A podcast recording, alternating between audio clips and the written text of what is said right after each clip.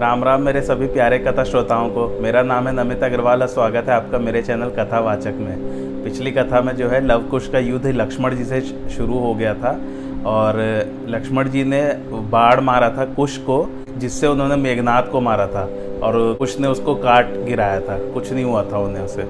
आइए आज की कथा आरंभ करते हैं। लक्ष्मण जी प्रबल शत्रु को देखकर बहुत आश्चर्य में पड़ गए और सीता जी को वन में छोड़ना सोचकर अपने मन में कहने लगे कि मैं इसी तरह अपना प्राण त्याग दूँगा। लक्ष्मण जी इसी विचार में पड़े थे कि कुश ने क्रोध पूर्वक वह बाढ़ धारण किया, जिसे मुनि ने मंत्र प्रेर कर कुश को दिया था। वह बाढ़ ऐसा था जिसके चलाने से स्वर्ग, पाताल और पृथ्वी पर कोई नहीं बच सकता था। वह ऐसा मोहन बाढ़ था जिसके प्रताप को सारा संसार और ब्रह्मा, विष्णु, महेश तक मानते हैं। उस महान बाढ़ को कुछ ने लक्ष्मण जी के हृदय में मारा, जिससे लक्ष्मण जी व्याकुल हो पृथ्वी पर गिर पड़े। लक्ष्मण जी को मूर्छित देखकर सब सेना भाग गई और अयोध्यापुरी में हाहाकार मच गया। सैनिकों ने आकर वहाँ श्री राम जी से वह सब हाल कहा, जिस प्रकार लक्ष्मण जी रथ से भूमि पर गिर पड़े थे। उन लोगों ने कहा कि, हे प्रभु, जिस तरह सारी सेना का नाश हुआ, वह सब हमने अपनी आँखों से देखा। किशोर अवस्था वाले दोनों वीर बालक आप ही के सदृश हैं। उनके सिर पर काक पक्ष अति सुंदर मालूम होता है और वे इतने बलवान हैं कि कुछ कहा नहीं जाता। लोगों की ऐसी बातें सुनकर भरत जी दुखी तो नम्र वचनों से कहने लगे कि, विधाता ने यह सीता त्याग का फल दिया है। भरत जी की बात सुनकर श्री राम जी बोले, हे भरत जी, क्या तुम हृदय से युद्ध हार गए हो? बहुत जल्द घोड़े, रथ और हाथियों को सजाओ और तुम यज्ञ के पास रहो। मैं बैरियों को देखता हूँ। वे बालक रावण के समान दुखदाई हैं। श्री राम जी की ऐसी बातें सुनकर भरत जी लजा गए। तब श्री राम जी ने उन्हें बहुत समझाया और कहा कि भाई, पहले आप हनुमान और अंगद आदि को बुलवा लो। श्री राम जी की बात सुन भरत जी उनको प्रणाम कर अपनी सेना लेकर चले। उस समय उनको अत्यंत क्रोध हुआ। तब रण में आकर देखते हैं कि खून की नदी बह रही है, जिसे देख शूरवीर भी अपने जीवन की आशा छोड़ क्रोध को रोके रह गए। रणभूमि में सीता के दोनों बालकों को देखकर वीर, भानर, भालू थर थर कांपने लगे। तब हनुमान जी ने पूछा, हे भाई, तुम्हारे माता पिता धन्य हैं। अब तुम लोग अपने घर जाओ। हनुमान जी को समर विमुख सुनकर लव कुछ दुखित हुए और बोले, हे वीर हनुमान, सुनो, यदि तुम्हें बल नहीं है तो अपने घर चले जाओ। तुम्हारी कायरता पर हम तुम्हें नहीं मारेंगे। इतनी बात सुनकर भरत जी बोले, हे बालको, तुम अपने धनुष बाढ़ संभाल लो। इसी समय वानर और भालू ने कटकटाकर वृक्षों के समूह उखाड़ लिए और एक साथ ही मिलकर फेंका। लेकिन लव ने सबको तिल के समान काटकर गिरा दिया। दोनों भाइयों ने घोर युद्ध किया और वानरों को संग्राम में जीत लिया। तब सेना का नाश होते देख भाग्य को विपरीत समझ भरत जी समर भूमि में युद्ध करने के लिए आए। रणभूमि में मरे हुए और घायल वानरों को छटपटाते देख भरत जी को बड़ा दुख हुआ। उन्होंने जामवंत, सुग्रीव, अंगद और हनुमान को बुलाकर युद्ध करने को भेजा। अंगद को देख कुछ ने कहा, तू युद्ध करने क्यों आया है? तेरा बल तो संसार को विदित है। तूने अपने पिता को मरवाकर माता दूसरे को दे दी। सब लाज को गवाकर तुम युद्ध करने आए हो। उसका फल आज युद्ध में लो और सारा कलंक छोड़ दो। कुश की बातें सुन अंगद के हृदय में क्रोध छा गया। वे एक पहाड़ ले उनके ऊपर दौड़े। उस विशाल पर्वत को आते देख कुछ ने उसे अपने बाड़ों से तिल के समान काट गिराया और जैसा अंगद को गर्व था, कुश ने वही किया। कुछ ने क्रोध पूर्वक एक ऐसा बाढ़ मारा कि अंगद व नील दोनों आकाश को उड़ गए। फिर पृथ्वी पर आते देख ललकारते हुए ऐसा बाढ़ मारा कि वे हवा में उड़ते हुए पत्ते की भांति आकाश में चक्कर काटते हैं और पृथ्वी पर नहीं आने पाते। क्षण में आकाश में जाते और क्षण में पृथ्वी पर आते हैं। वे अत्यंत व्याकुल हो त्राही त्राही पुकारने लगे कि, हे भगवान, मेरी रक्षा करो। हे कृपा निधान, मुझे गर्व था। हे चराचर के स्वामी, इससे मैंने आपको न पहचाना। इससे मेरा अपराध क्षमा कीजिए। ऐसी बात सुनकर कुछ ने पाँच बाड़ों से दोनों वानरों, अंगद और नील को बाँध लिया और फिर फिर दीन जानकर हंसकर छोड़ दिया। फिर कुछ भरत जी के सन्मुख चले। उनकी फुर्ती देख वानरों के होश उड़ गए। जामवंत व हनुमान आदि बहुत से वानर पर्वत और वृक्ष लेकर कुछ पर टूट पड़े। वानरों को आते देख श्रेष्ठ कुमार हंसे और लव ने छोटे भाई कुश से समझाकर कहा कि आज रीछ वानरों को भगाकर भरत को युद्ध में जीत लो। शिवजी पार्वती जी से कहते हैं कि, हे पार्वती श्री राम जी के पुत्रों ने लड़ाई में जो वीरता दिखलाई, उसे वेद, शेष और सरस्वती भी नहीं कह सकती।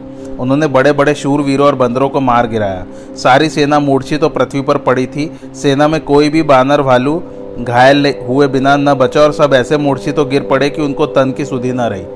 भरत जी ने अपनी सारी सेना गिरी देखकर लव की छाती में एक बाढ़ मारा, जिससे लव अत्यंत व्याकुल हो पृथ्वी पर मूर्छित तो गिर पड़े और शरीर की सुधी न रही।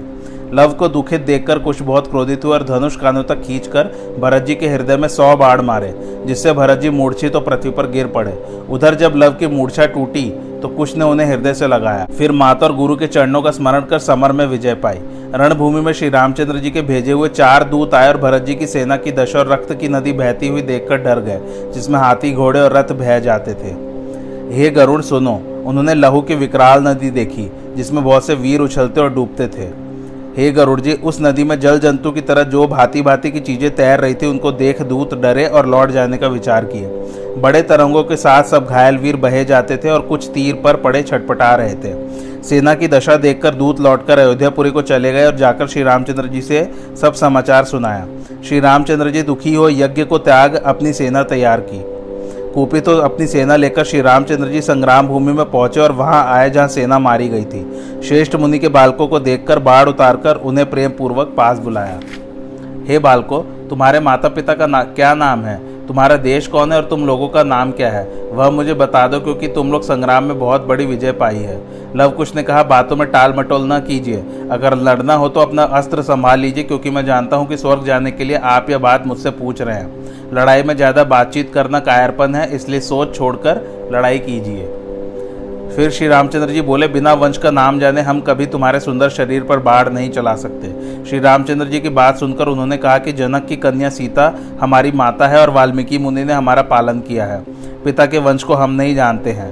हे श्री रामचंद्र, सुनिए, लव कुश हमारा नाम है। यह सुन प्रभु ने विचारा कि ये तो मेरे ही पुत्र हैं, अतः इनको मारना ठीक नहीं। हमारे वीर योद्धा जो आते हैं, वह तुमसे सुखपूर्वक लड़ेंगे। ऐसा कह श्री रामचंद्र जी ने अंगद और नील को उठाया और जामवन सुग्रीव को बुलाया। सुग्रीव, अंगद, जामवन, नील, विभीषण, हनुमान, द्विवेद और मयंद आदि वीरों को बुलाकर दुख, भंजन, प्रभु ने हंसकर कहा कि भरत आदि महाबली शत्रुघ्न तथा लक्ष्मण ऐसे योद्धा खलों को नाश करने वाले पृथ्वी पर गिर पड़े। उसी समय सावधान होकर लव धनुष बाढ़ लेकर दौड़े और विभीषण उनके सामने दौड़े। तब लव क्रोध पूर्वक बोले, हे मूर्ख सुनो, शत्रु से मिलना परम कायरता है। तुमने अपने पिता के समान बड़े भाई को समर में मरवा, उसकी स्त्री को अपने रख लिया। ए पापी, जिसे कई बार माता का, उसे ही पत्नी बना लिया। यही तुम्हारा धर्म है। तू सागर में डूब मर अथवा गला काट कर मर जा। तू अधम अन्यायी है। रे खल, समर में मेरे सामने आते तुम्हें लाज नहीं आई। मेरे आँखों के सामने से हट जा, नहीं तो तेरी मृत्यु निकट आ गई है। लव की बात सुन विभीषण ने क्रोधित तो हाथ में गदा ली जिसे लव ने बाढ़ से टुकड़े टुकड़े कर दिया। लव की चोट से ज़मीन पर गिरते समय विभीषण ने लव पर शूर चल, शूल चलाया जो उनके शरीर में बिजली के समान प्रविष्ट हो गया। शूल को निकाल पुनः दोनों भाइयों ने उत्तेजित हो बाढ़ मारे जिससे जामवंत सुग्रीव नल और अंगद विलपने लगे। जो वृक्ष, पहाड़, वानर लाकर डालते, उन्हें लव कुछ धूल के समान चूर चूर कर उड़ा देते। उन्होंने अपने बाड़ों से कपियों को घायल कर उचित फल दिया। लव कुश ने दोनों वानरों को भूमि पर गिराया। तब जामन सुग्रीव के पास जाकर बोले कि, हे महाराज, अब तक मैंने करोड़ों लड़ाई की और जहाँ गए, वहाँ से जीत कर आए। लेकिन ये बालक त्रिभुवन के बली है और इन्हें संसार में कोई जीतने वाला नहीं है। इसलिए अब लड़ाई में चलकर प्राण दे देना चाहिए, जिससे संसार में अपयश न हो। लव ने एक बाढ़ खींचकर सुग्रीव को मारा, जिससे वह सात योजन पर जा गिरे। तब जामन क्रोध बढ़ाकर चले। कुश ने मलयुद्ध कर उन्हें पछाड़कर दोनों पैर बाँध दिया। फिर कुश ने दौड़कर हनुमान जी को पकड़कर उन्हें घोड़े के पास ले जाकर बाँध दिया और उनकी रखवाली के लिए लव को छोड़कर श्री रामचंद्र जी के पास चले। कुश ने आकर देखा कि श्री रामचंद्र जी रथ पर सोए हैं, जिससे लज्जित होकर कुछ पीछे फिर गए। लेकिन रामचंद्र जी के बहुत से अच्छे आभूषण, अस्त्र और घोड़ा तथा हनुमान जी को लेकर घर चले। सुंदर वस्त्र तथा आभूषण और हनुमान जी तथा जामवंत को साथ लेकर लवकुश घर चले। जानकी के निकट आ उन दोनों ने माथा नवाया। दोनों पुत्रों ने वह भेंट उनके आगे रख दी। दोनों वानरों को पहचान और भूषण आदि देख जानकी जी सहमकर पृथ्वी पर गिर पड़ी। उसी समय मुनिराज भी वन से आए तो सीता ने बहुत विनती की। हनुमान और जामवंत को छोड़कर सीता जी ने कुश को अनेकों प्रकार से समझाया कि, हे तात, शत्रुघ्न, लक्ष्मण और भरत के सही श्री राम जी को भी रणभूमि में तुमने सुला दिया। यह काम तुमने अच्छा नहीं किया। इससे कुल को कलंक लग गया और विधाता ने मुझे विधवा भी कर दिया। इसलिए अब तुम सोच को त्याग कर चंदन और अगर लाओ तो उन्हीं की चिता पर श्री राम के साथ में जल मरूं। धीर मुनिराज वाल्मीकि जी ने, जानकी जी को धीरज बंधाया और दोनों कुमारों को सादर साथ लेकर रणभूमि को चले। युद्धभूमि को देख और बालकों का चरित्र देखते हुए वाल्मीकि जी हंसकर मन में अति प्रसन्न हुए। फिर रथ देख और घोड़ों को पहचान कर मुनि श्री रामचंद्र जी के पास जाकर खड़े हुए और बोले, हे रघुनाथ, उठ बैठो। ये आपके दोनों पुत्र आगे खड़े हैं। श्रेष्ठ मुनि की प्रेमपूर्ण बातें सुनकर भय को दूर करने वाले श्री रामचंद्र जी जाग गए। उन्होंने मुस्कुराकर नेत्र खोले और मुनि ने उन्हें छाती से लगा लिया। श्री रामचंद्र जी को देखकर मुनि बहुत प्रसन्न हुए बार बार अपने भाग्य को सराहने लगे। फिर लक्ष्मण जी जिस तरह सीता जी को वन में ले आए थे, मुनिवर ने वह सारी कथा कह सुनाई। फिर मुनि ने ब्रह्म और सूर्य को साक्षी करके लवकुश की सब कथा कह सुनाई। तब श्री रामचंद्र जी ने दोनों पुत्रों को हृदय से लगा लिया और देवताओं ने अमृत वर्षा कर सेना को वापस जीवित कर दिया। उसके बाद भरत आदि सब भाई जाग उठे और लक्ष्मण जी, जहाँ माता सीता जी थी, उनके पास चले। तब रामचंद्र जी ने लक्ष्मण को बुलाया बोले, हे तात, मेरी बात सुनो। हे भाई, मेरा कहा मानकर तुम जाकर सीता जी से शपथ लो। लक्ष्मण ने जाकर सीता जी को मस्तक नवाया और कुशल कहकर बहुत भांति से समझाया। भगवान की इच्छा से सीता के मन में ऐसा ही आया। तभी वहाँ हज़ार फड़ वाले शेष जी आकर प्रकट हो गए।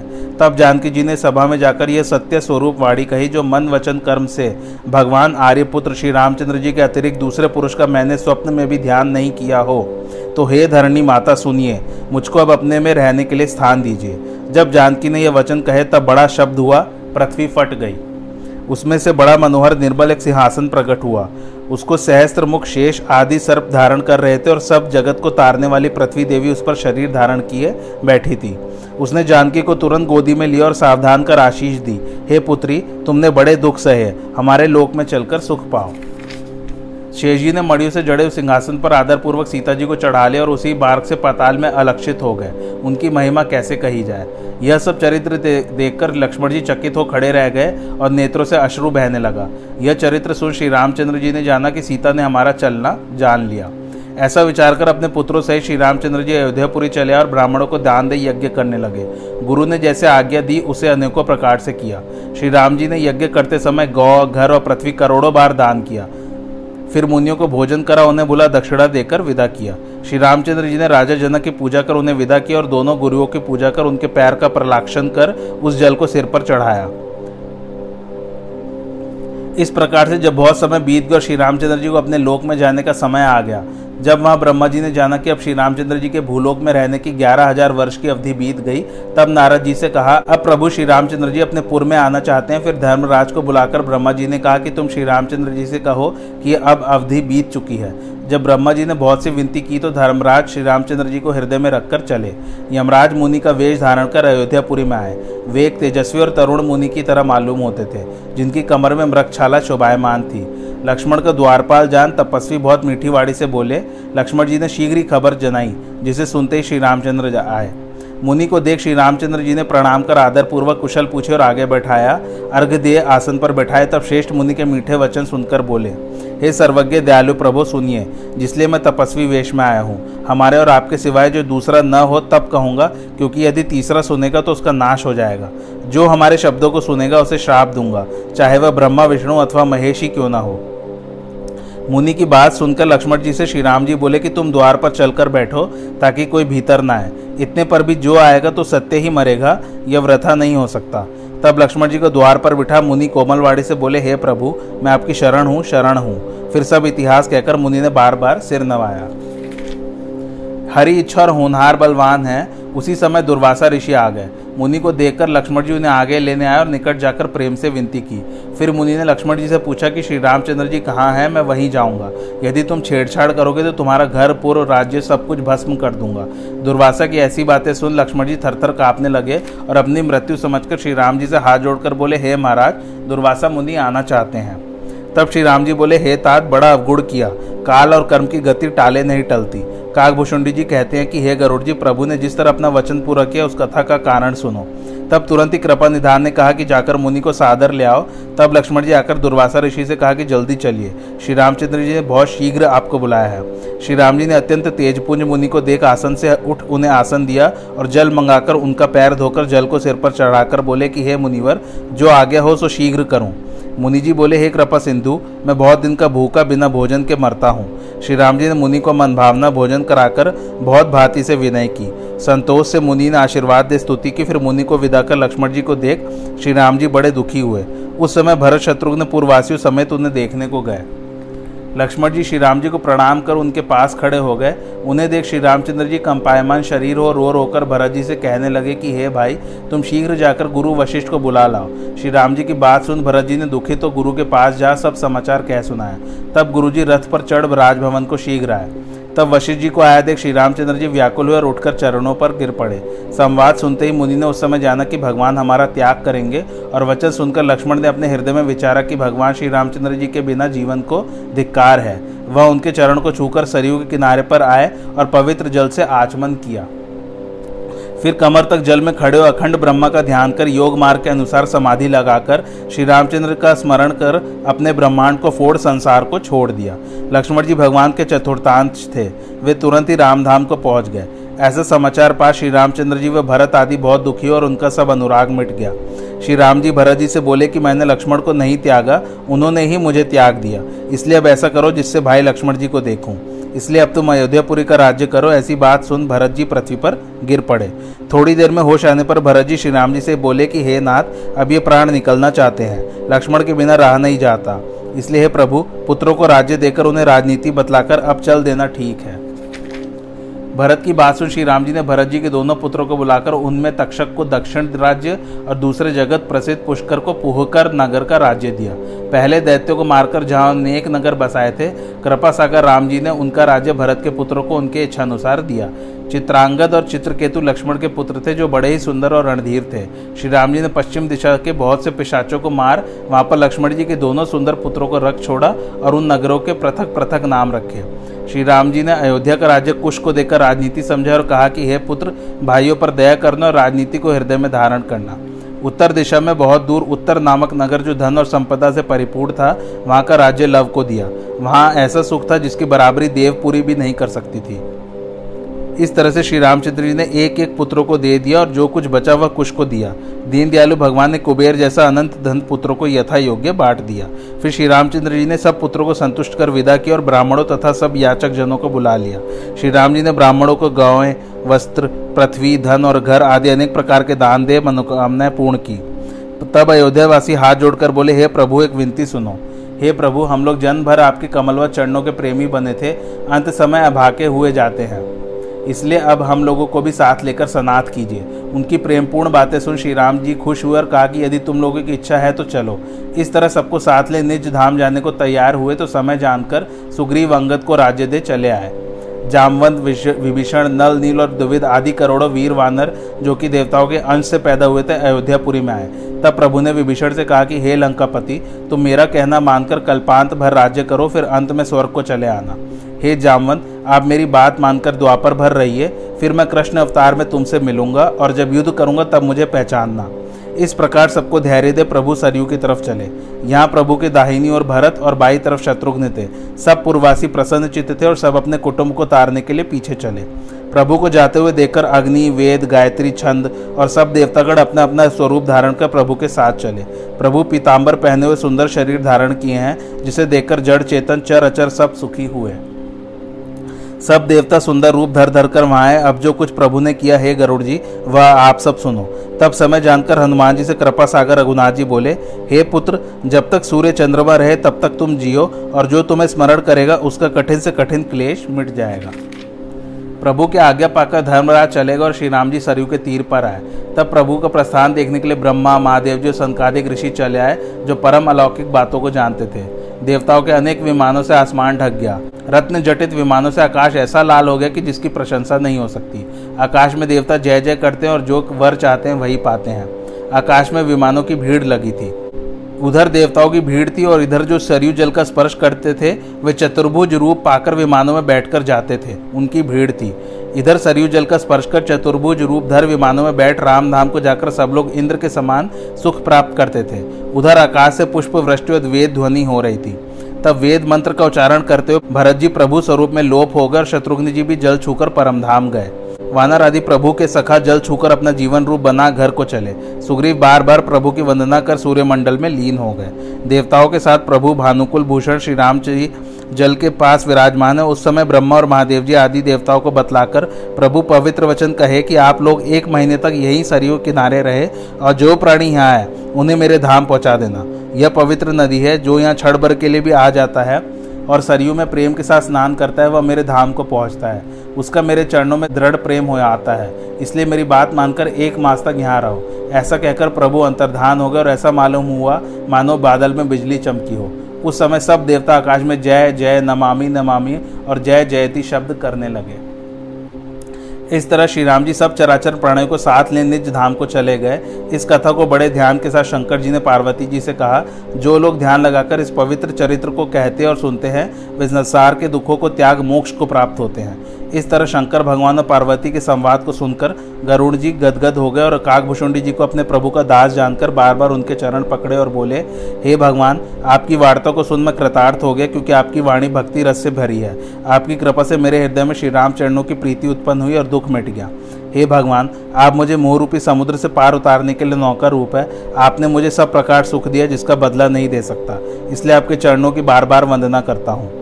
हे भगवान, आप पूर्ण काम हो, आप श्री राम जी से प्रीति करने वाले हैं, आप जैसा भाग्यशाली संसार में कोई नहीं है। संत, पेड़, नदी, पहाड़ और पृथ्वी का जन्म परोपकार के लिए ही हुआ है। अब मेरा जन्म सफल हो गया और आपके प्रसाद से सब संशय दूर हो गए। गरुड़ जी काकभूषुंडी जी से कहते हैं कि आप मुझे सर्वदा अपना दास जानिएगा।